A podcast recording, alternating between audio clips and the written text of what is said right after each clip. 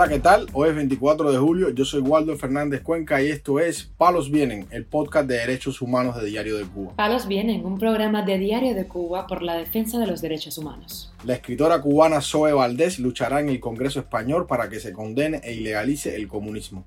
El preso del 11 de julio, Michael Puig Bergoya, sufre de provocaciones y amenazas en prisión, denuncia a su esposo. En varias partes del mundo, los cubanos recordaron un aniversario más de la muerte del líder opositor Oswaldo Payá. Lo más relevante del día relacionado con los derechos humanos en Palos Vientos. Comenzamos informando que la escritora hispano-cubana Zoe Valdés, candidata a senadora por el partido Vox en las elecciones generales realizadas este domingo en España, dijo a la agencia EFE que si su formación política se lo permite, luchará para impulsar la prohibición del comunismo que, con sus 150 millones de víctimas, debería estar prohibido ya en todas partes. Valdés asegura que su partido lucha por la verdad, la libertad y la vida, y añadió que para prohibir el comunismo recurrirá a la resolución 1481 del Consejo Europeo, que consigna la condena a los regímenes totalitarios, como el nazismo y el fascismo. En esta entrevista con la agencia española, Valdés explicó que Vox le propuso unirse a ellos después de haber asistido en 2017 a una conferencia sobre el liderazgo de la mujer en la que coincidió con la diputada en la Asamblea de Madrid, Rocío Monasterio, también de origen cubano.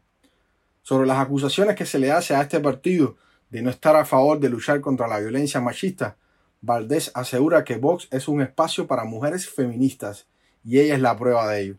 Yo siempre he sido feminista de toda la vida. Eso también lo sabe Vox, que yo defiendo a la mujer y a la madre. Para Valdés, temas como la ley del aborto en España manifiestan que la izquierda está en una postura extrema. Sobre ello, la intelectual cubana expresó que si tú puedes ir con 14 años a abortar y te están incitando desde un gobierno a que lo puedes hacer, ya estamos en un extremo, ya no estamos luchando por la vida. Valdés también criticó la polémica Ley de Garantía Integral de Libertad Sexual, más conocida como la Ley del Solo Sí es Sí, que derivó en las rebajas de más de 1.155 condenas a delincuentes sexuales y la escarcelación de al menos 117 presos por estos delitos en España, y que tuvo que ser reformada. La escritora tampoco comulga con otra ley aprobada durante el gobierno actual, la llamada Ley Trans, que permite la autodeterminación de género a partir de los 14 años y prohíbe las terapias de reorientación sexual en toda España. Me parece que es una ley completamente innecesaria, porque le da libertad a un grupito y a la mayoría no le da libertad, y además va en contra de la mujer, dijo la escritora hispano-cubana. Zoe Valdés es una escritora cubana que posee la nacionalidad española y que se instaló en París, Francia, desde 1995. Ha escrito varias novelas, libros de poesía y ensayos que le han suscitado reconocimiento en el mundo de las letras hispanas. Fue finalista del Premio Literario Planeta y sus libros han sido traducidos a varios idiomas. Informamos además que Saily Núñez, esposa del preso político del 11 de julio Michael Puy Bergoya, denunció que la vida de este prisionero corre peligro en la prisión de Quibicán, después que Puy Bergoya se negara a asistir a un acto político a favor del gobierno que se realizó en esa prisión. Escuchemos el testimonio de Saily Núñez. En estos momentos acabo de recibir una llamada de mi esposo en el cual su vida corre peligro en el día de ayer hicieron en su destacamento como unas actividades un poco revolucionarias en forma de hacerle como ataques a Michael y provocaciones, como que había que cantar. Eh, Michael se negó a todo esto, le han puesto reos en su contra, le han dado la orden ya de que le den golpe. Michael sigue en el destacamento, pidió ir para la celda, no lo han llevado, está en el patio. Eh, algunos reos están un poco preocupados porque dicen de que esas personas sí le van a dar golpe a Michael. Eh, temo por su vida, corre peligro. Esto lo sabe Julieski Menéndez Montero, que sigue con las provocaciones arriba de Michael. Eh, también Lolo, el jefe de la prisión, sabe lo que está pasando. Michael le pidió que lo trasladara ya a la celda y no lo ha hecho. Su vida corre peligro. Responsabilizo a todas las personas de la prisión de Quibicán. Es urgente. La vida de Michael corre peligro en estos momentos en Quibicán. Michael Puy Bergoya fue condenado a 12 años de cárcel por haberse manifestado pacíficamente en la ciudad de Winnie Mayabeque, el 11 de julio del 2021. El régimen condenó a Puy Goya por los supuestos delitos de desórdenes públicos y desacato. En más de una ocasión, su esposa, Saily Núñez Pérez, ha denunciado los malos tratos hacia su esposo en esa prisión y por ello ha sido hostigada y multada por la seguridad del Estado.